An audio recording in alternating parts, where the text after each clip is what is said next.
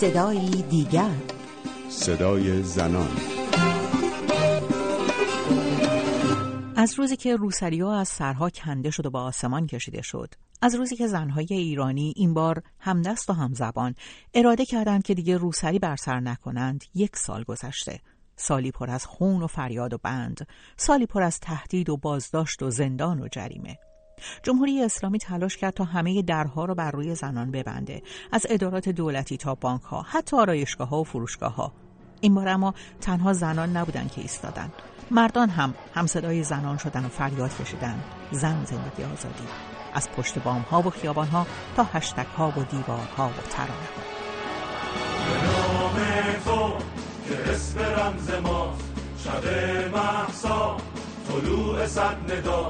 بخوان که شب سرود زن شود. که این وطن وطن شود.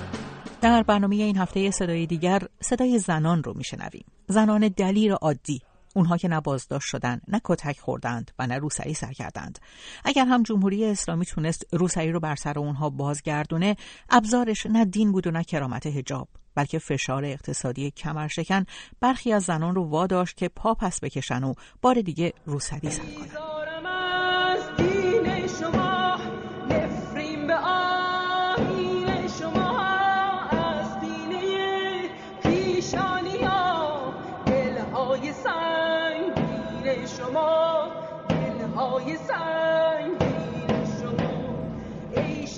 سالها بود که برای بسیاری از زنای ایرانی هجاب دیگه معنای روزمرش را از دست داده بود.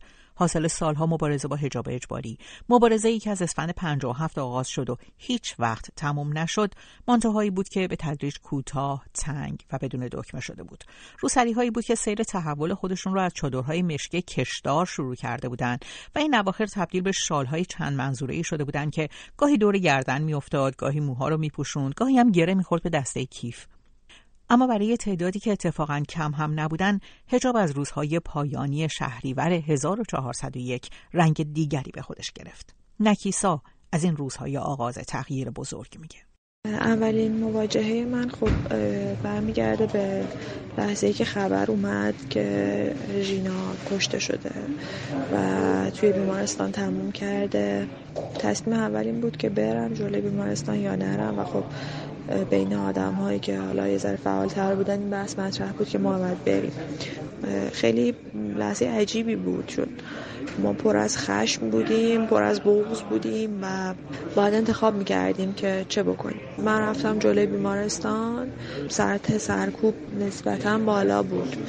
چون جمعیت نتونست جمع بشه خیلی سریع پراکنده شد.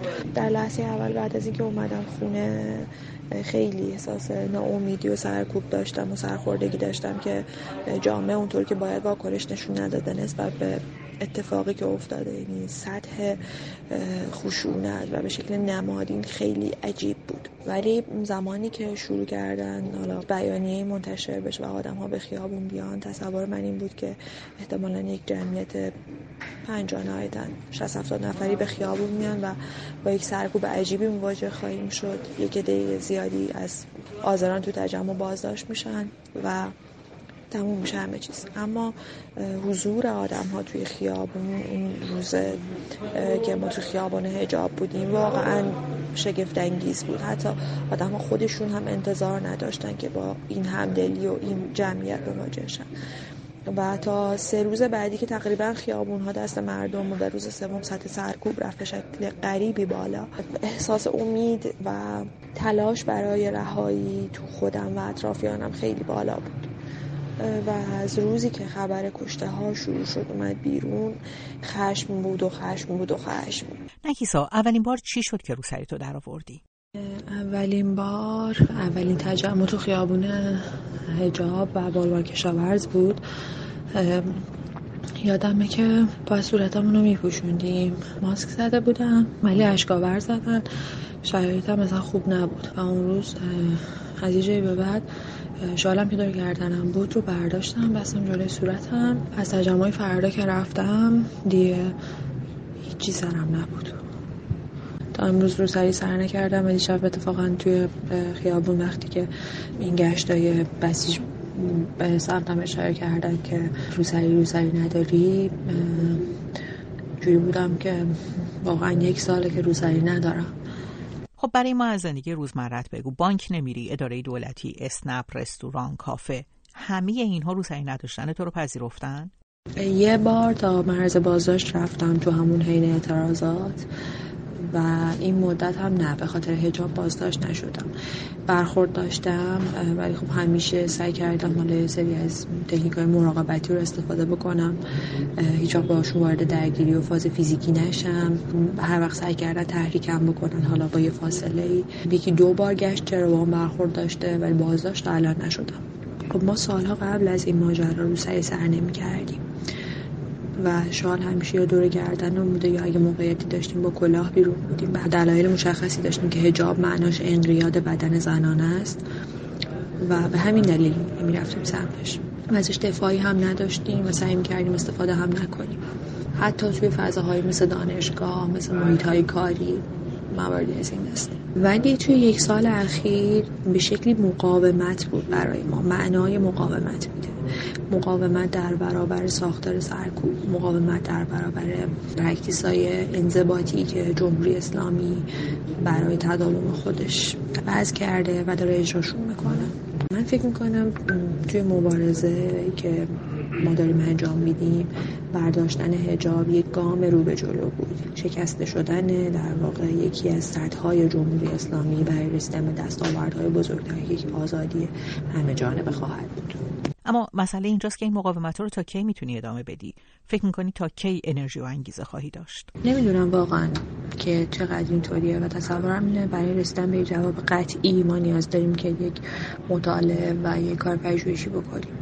ولی اون چه جریان دختران خیابان انقلاب رخ داده تا امروز من رو یاد در واقع بخش از این نظریه یادگیری میندازه که آدم ها در واقع اون نگاهی که دارن به واسطه شجاعت بقیه و تماشای در واقع حرکت و رفتار بقیه درشون تقویت میشه و اونها هم دست به همین کار می‌زنن. ممکنه بخشی از آدم هایی که امروز هجاب به سر نمی‌کنن توی این گروه قرار بگیرن. ولی واقعیت اینه که اثرگذاری این حرکت چه خواهد بود در سطح کلان که به نظر من منجر به شکسته شدن در واقع بخشی از ابزار سرکوب جمهوری اسلامی و بیاثر کردن تصویر مقتدر و حیمنه جمهوری اسلامی خواهد بود. که خب این خیلی موثره بترس. عبازوهای لاغرم بزن می‌خوام. همش رد باتون باشه باورم. من یه دختر با موهای تا کمر. با شاتکام بیا. من بازوکای باورم. سخته ولی مساده می‌گیریم. تهش اگه یه روز بمیریم هم آزاده میمیریم. دیگه از این فازا نمی‌گیریم. اگه کشتن دین شماست ماها که بیدینیم. اعتراضات که شروع شد زنان زیادی مخصوصا تو شهرهای بزرگ تصمیم گرفتن تا دیگه روسری سرشون نکنن. گسترش بیهجابی توی شهرهای مختلف باعث شد که حکومت پس از جان باختن محسا در بازداشت گشت ارشاد ونهای گشت رو از سطح شهرها جمع آوری کنه. اما وقتی تعداد زنان بیهجاب از کنترل حکومت خارج شد این بار نیروهای انتظامی و نیروهای لباس شخصی رو به میدان مبارزه فرستاد. مقامات هم بیکار نشستن و لایحه افاف و حجاب تدوین کردن. لایحه‌ای که با هفت ماده شروع شد و حالا به ده ها ماده بسیار سختگیرانه رسیده اما هنوز تصویب نشده. با این همه روند بگیر و به بندهای مرتبط با اعتراضات خیابانی و اعتراضات مدنی به صدور صدها حکم علیه زنان و مردان منجر شده. در یک سال گذشته هزاران زن و مرد به اتهام حضور در تجمعات اعتراضی. تن ندادن به حجاب اجباری در اماکن عمومی و وسیله نقلیه عمومی و شخصی احضار بازداشت و مجازات شدند. فرشته از تاثیر این اخبار بر تصمیمش برای تن ندادن به حجاب اجباری میگه و اینکه چرا جرأت نداره در اعتراضات شرکت کنه. خیلی احساس بد ولی از یه طرف احساس ترس که به عنوان یه زنی که 48 سال سنمه و بیشتر عمرم و از زمان انقلاب به بعد گذروندم انقدر جرأت اینو ندارم که بخوام مثل بچه های 18 19 ساله خودمون توی خیابون باشم و اینکه از حقمون دفاع بکنم.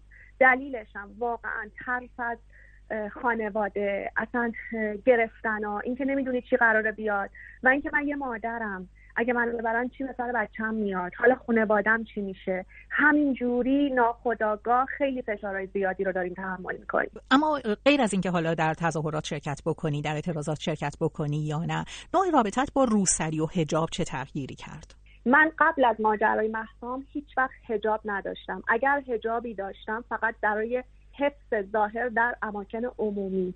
وگرنه جاهای دیگه هیچ وقت نداشتم و از اولم سر این ماجرا با خیلی از آدمای دور و برام جنگیدم. از زمان محتاب بعد هم توی خیابون می‌تونم بگم شاید 80 درصد جاها رو انقدر توانش رو پیدا کرده بودم که بدون هجاب برم. الان اگر نمیرم به این دلیل که جریمه می‌کنن و ماشین رو میخوابونن وسیقه های سنگین می‌خوان. هیچ کدوم اینا در توان من نیست. اطرافیان چطور کنشی داشتن نسبت به ماجرای محسا و مسئله هجاب من تمام آدم های دور برم مخالف هجاب هستم. حتی یک نفر از آدمایی که باشون معاشرت می‌کنم آدمی نیست که بگم هجاب می‌ذاره. ببینم آیا فقط براتون مسئله هجاب مهمه؟ یا داشتن آزادی حق بر بدن حقوق برابر اینها هم اهمیت داره براتون؟ اولین قضیه به نظر من حقوق برابره. دومی آزادیه و اینکه آدما یاد بگیرن یه آزادی شخصیه. اصلا کسی حق دخالت حق تصمیم گیری نداره. هر انسانی آزاد آفریده شده. اونطوری که دلش می‌خواد حق داره زندگی کنه. این اصلا چیز زیادی نیست. فقط این مملکت ما خیلی سنگینه. خودم خیلی از دخترایی که جلوی خونمون دیدم بچه ها همه بدون هجابن دارن شعار میدن بهشون حمله می‌کردن. من نرفتم قاطی اونا اما کاری که تونستم بکنم این که در خونه رو براشون باز کردم. از در پشت فرستادمشون این بچه ها رو برن بیرون. یا اینکه دو بار سوار ماشینم کردم و فراریشون دادم از توی یه خیابون دیگه. ولی خودم هیچ وقت جرأت این که بخوام تو این تظاهرات برم واقعا نداشتم.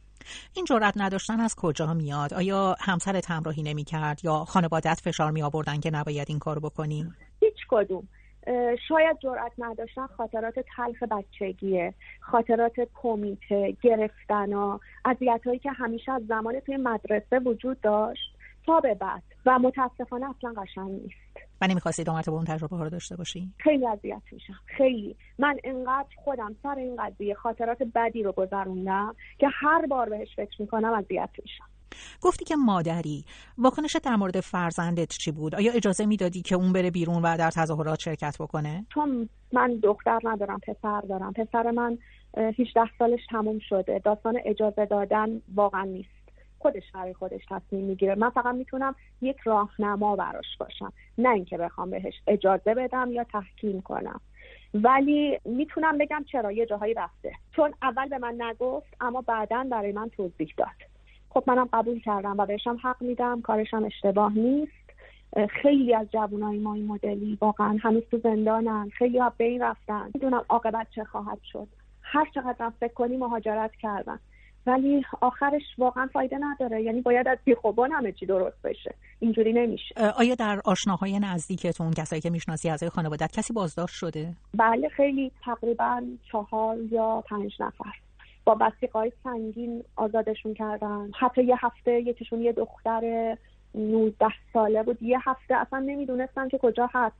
بعد از یک هفته وسیقه سه میلیاردی پدرش براش گذاشت که اومد بیرون و هنوز هم پروندهش بازه.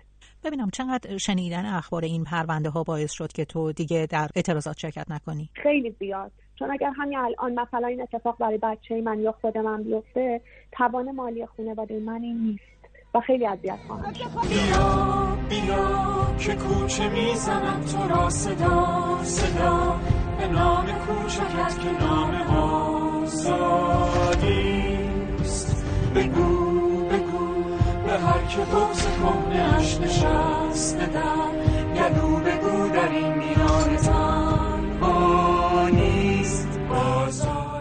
این تنها نگرانی از بازداشت و توقیف خودرو نیستش که زنان را از مبارزه دور می‌کنه.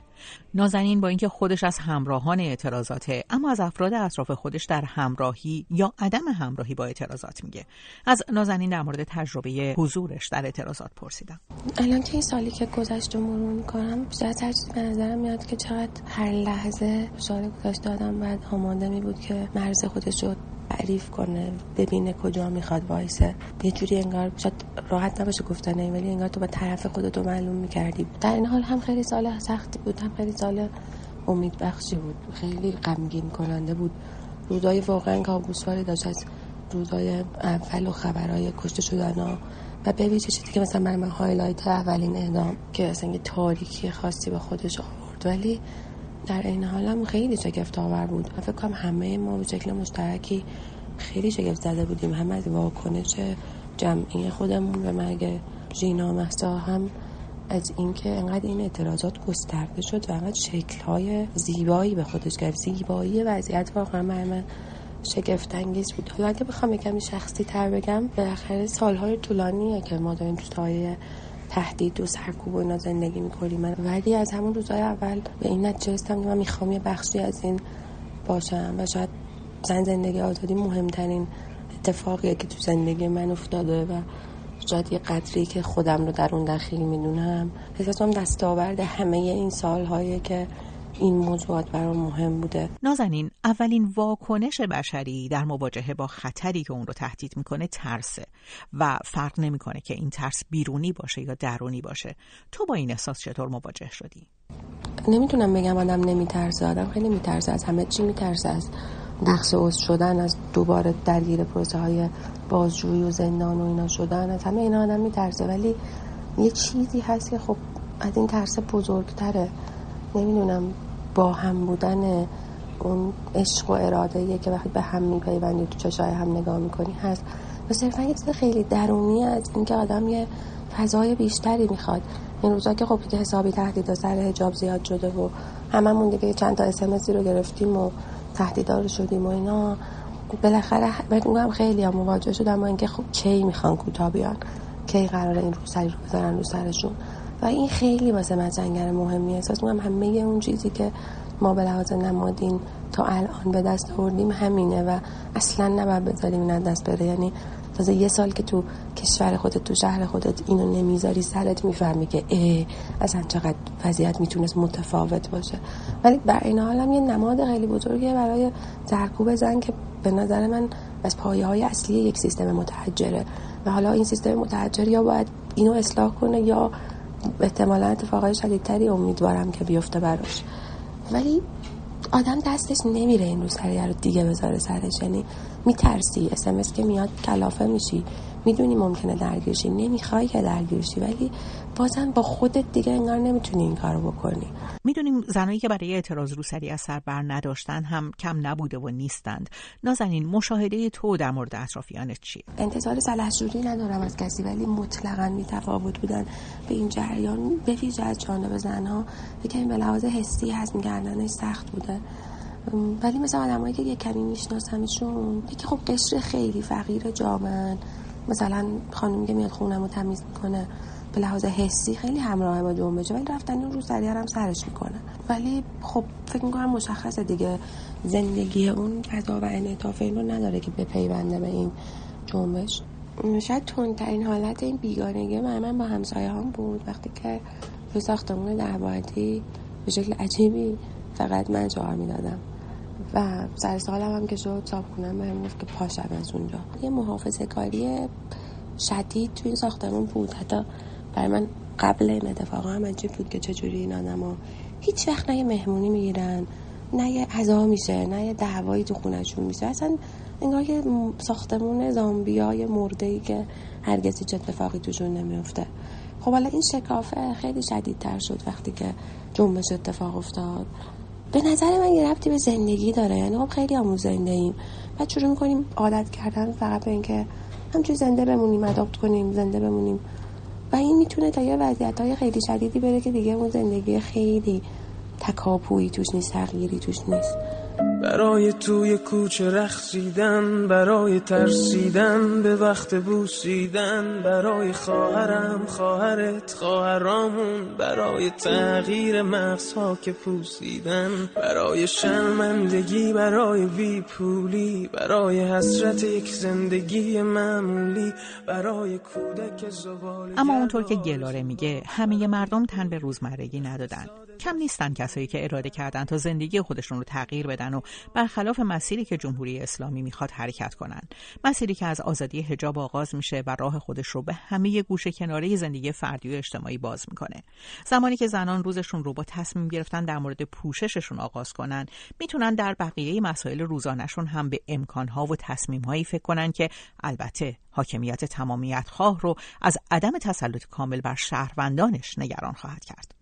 گلاره زنی ساکن تهران. زنی که خشم او رو همپای اعتراضات کرده و نگه داشته. سال پیش از همین روزها با کشته شدن محضا مثل بقیه مردم من هم معترض بودم و به همین خاطر در فراخوان ها شرکت می‌کردم. جاهای مختلف تهران جلوی متروی شریعتی میدون تجریش میدون هروی هر جایی که فکر می‌کردیم که تجمع محلی برپا میشه می‌رفتم و اون صحنه های خشونت درگیری اون صحنه های واقعا دردناکی که برای ما مردم لشکر آورده بودن که رو در روی ما قرار بگیرن فقط به خاطر یک اعتراض ساده اونها رو به چشم خودم می‌دیدم. خیلی فرق می‌کنه وقتی آدم به چشم می‌بینه با اونچه که روایت میشه رو می‌بینه. مدتی که گذشت تصمیم گرفتم که حجابم رو به شکل یک اعتراض بردارم. به همین خاطر اولین باری که یادم این کارو کردم برای وقت دکترم می‌خواستم برم بولوار کشاورز تهران. و با مترو اون روز حرکت کردم رفتم شالم رو توی کیفم گذاشته بودم چون واقعا نمی‌دونستم که توی روز وضعیت به چه صورت هستش در سطح شهر. رفتم و خیلی راحت رفتم. گهگاهی نگاههایی رو سنگینی می‌کرد نگاههایی که آهای چرا این شکلی اومدی. ولی اعتنا نمی‌کردم. بیشتر سعی می‌کردم از نگاههایی که توش حس مشترک هست و لبخندهایی که اونها هم مثل من بودن. دخترای جوانی که رو سرشون رو برداشته بودن. کلا جو ملتهبی بود و غیر عادی بود این برداشتن حجاب. الان که فکر می‌کنم اون موقع خیلی متفاوت بود از با الان الان عادی شده این قضیه. در هر صورت اون روز من بدون حجاب به بولوار کشاورز رفتم. یه مسیری رو توی بولوار پیاده طی کردم. موقع برگشتن همینطور. توی تاکسی که نشسته بودم یک آقای روحانی منو دید و اون نگاه رو من هرگز فراموش نمی‌کنم. و فکر می‌کنم اونم نگاه منو فراموش نمی‌کنه. گلاره از ترسات برای ما بگو. آیا هیچ وقت از اینکه روسری نداشتی ترسیدی؟ بزرگترین ترسم یکی اسید بود و یکی چاقو. از این دوتا خیلی اوایل میترسیدم. چون این حکومت سابقه چنین چیزهایی رو داره برای ما بعید نیست که این اتفاق بیفته. ولی سعی کردم همه رو کنار بذارم به خاطر اینکه می‌دیدم که وظیفه این کار رو دارم. اگر بخوام از جبی که در جامعه به وجود اومده بترسم که مبادا سر من بلایی بیاد خورد خورد اتفاقی که داره برامون طی این سالها میفته و اون یک مرگ تدریجی در سایه استبدادیه که برامون به وجود آوردن. جانم رو از دست خواهم داد. به این باور رسیدم و الان دیگه از چاق و اسید هم نمیترسم. خیلی محکم تر شدم. هرچه پیشتر رفتیم اخباری در اومد که توی زندان ها چطور زنان ما رو روی دوربین ها و چشم های ناپاکشون برای اینکه شکنجهشون بدن برهنه می‌کردن چه بلاهایی سر اینا می برای من این قضیه کم کم تبدیل به یک وظیفه شد. این تب... کمترین کاریه که می‌تونم بکنم. خب فکر می‌کنی تا کی به نداشتن هجاب ادامه بدی؟ تقریبا برام مسجل شده که الان دیگه برداشتن هجابم بیان بلند و رسای اعتراض منه. و این وظیفه منه که اصلا بعضی وقتا دلم می‌خواد هر وقتی به خشم میام هر وقتی خبری از جایی درس می‌کنه دلم می‌خواد که بی حجاب برم و جاهایی میرم که اتفاقا دنبال درگیری هستم. آیا تا به حال با این نیروهای ارزشی یا گشت ارشاد هم روبرو شدی؟ یادم یک روز از آرایشگاه داشتم برمیگشتم موهام رو کوتاه کرده بودم. و خب طبیعتا سشوار داشت موهام و داشتم میومدم یه مسیر رو پیاده به سمت ماشین. فردی که خب حالا مشخصه دیگه چه طرز فکری داره صدا کرد گفتش که آی پیری آی پیری. فکر می‌کنی خیلی خوشگل شدی اینجوری؟ من برگشتم بهش نگاه کردم قیافش رو که دیدم بهش گفتم که اتفاقا نه تنها پیر نیستم خیلی هم خوشگلم که تو اینجوری دردت گرفته. حالا بود چند نفر دیگه بود. از جواب من برگشتن زدم بهش گفت حالت جا اومد. همین رو می‌خواستی؟ و به راه هم ادامه دادم. هنوز هم نگاه های سنگینشون رو گاهی وقت روی خودم می‌بینم. ولی از این که حس می‌کنم جرأتشون ندارن که حرفی بزنن خوشحالم. این نشون دهنده اینه که ما به اون جایی رسیدیم که بتونیم رو در روی تحمیل عقاید دیگران حتی اگر شهروندای معمولی باشن ایستیم و جامعه ما به این قضیه نیاز داره که این اتفاق بیفته. رو سری تو در بیار موهاتو باز باز باز کن عشق من نترس بخند. به اعتراض کن. زیبایی تفاوت طرح سوال تلاش برای یافتن پاسخ. اینها موضوعاتیه که جمهوری اسلامی در 44 سال گذشته تلاش کرده تا از زندگی ایرانیان مخصوصا زنان ایرانی حذف کنه.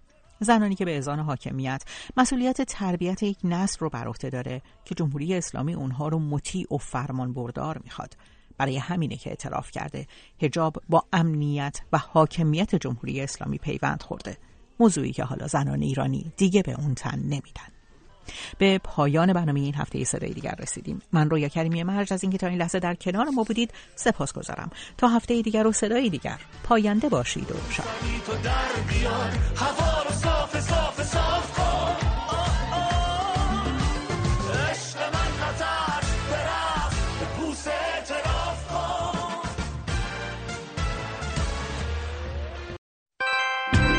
صدای خود را به تلگرام رادیو فردا بسپارید. ات فرداگرام